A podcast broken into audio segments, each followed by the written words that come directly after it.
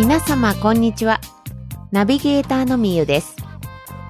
公益社団法人日本アロマ環境協会のアロマテラピー検定1級の資格を持っております。さてアロマのお話をさせていただく前にお断りしておきたいことがございます。この番組ではアロマが体や心にもたらす影響についてお話しすることが多々あります。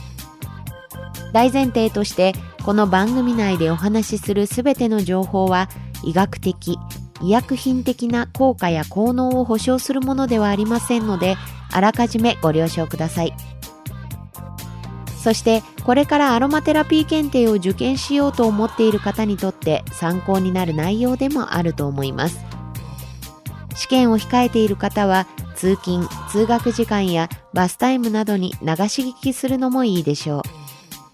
ですがあくまでも個人的にアロマを楽しむための番組です。ぜひゆるーくリラックスして聞いてください。それでは第13回のスタートです。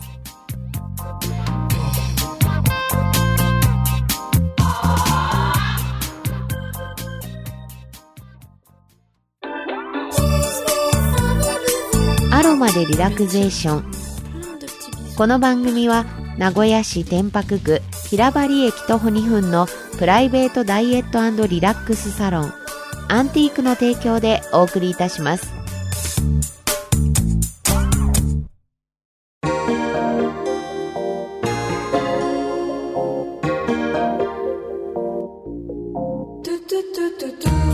さて前回はオレンジスイートとカモミールジャーマンについてご紹介しました。今回も精油についてご紹介していきます。ちなみに精油に関しては抽出される植物のキク科とかバラ科などといった加盟それから多年草とか針葉樹などといった種類そして抽出される部位抽出方法それからノートについて触れた上で特徴や効能などをご紹介していきます。ノートについては第11回の番組でご説明していますので忘れてしまった方は聞き直して復習してくださいね。そして抽出される植物の科名種類部位抽出方法に関してはアロマテラピー検定でも出題されますので受験される方は大変ですが覚えておきましょう。純粋にアロマテラピーを楽しみたい方はゆるく聞き流してくださいね。それでは行ってみましょう。まずはカモミールローマンです。これはカモミールローマンの花から水蒸気蒸留法で抽出されるミドルノートの精油です。前回カモミールジャーマンをご紹介しましたが加盟は同じキク科種類は一年草のカモミールジャーマンに対してカモミールローマンは多年草です。多年草については前回お話ししましたので忘れてしまった方は聞き直してみてください。カモミールローマンはカモミールジャーマンよりも大きな花で精油が綺麗な濃い青色のジャーマンに対してローマンは淡い黄色の精油です。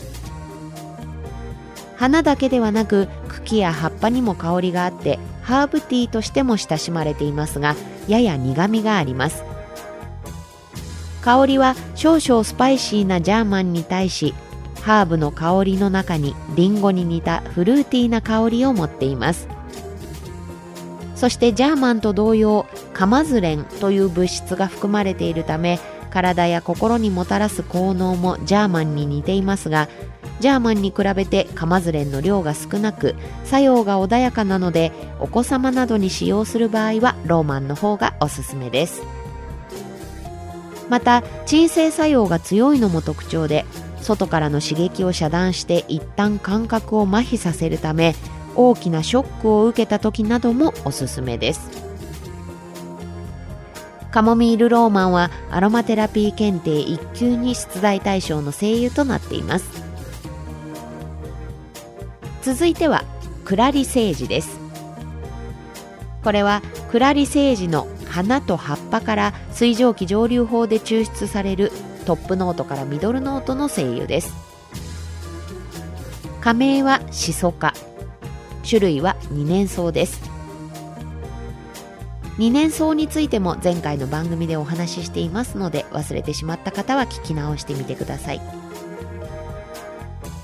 クラリセージは1メートルほどの高さまで育つ二年草で茎は直立していて葉っぱには毛があり春から夏にかけてピンクや紫白などの綺麗な花が咲きます。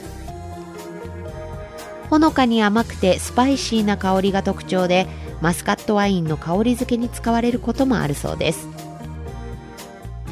効能も様々でまずメンタル面としては心を穏やかにする優れた作用があるので緊張している時や心配事がある時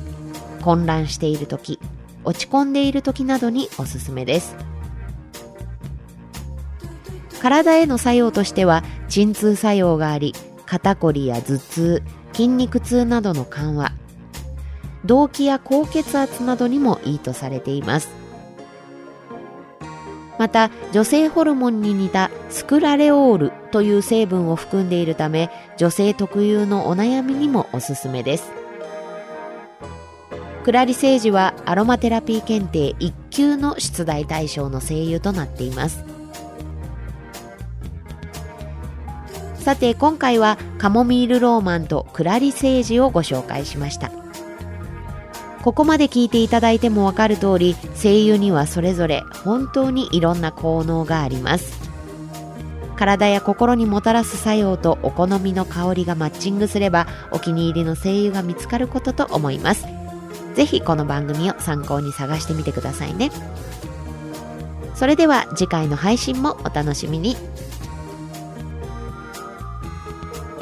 アロマでリラクゼーション。この番組は名古屋市天白区平張駅徒歩2分のプライベートダイエットリラックスサロン。アンティークの提供でお送りいたしました。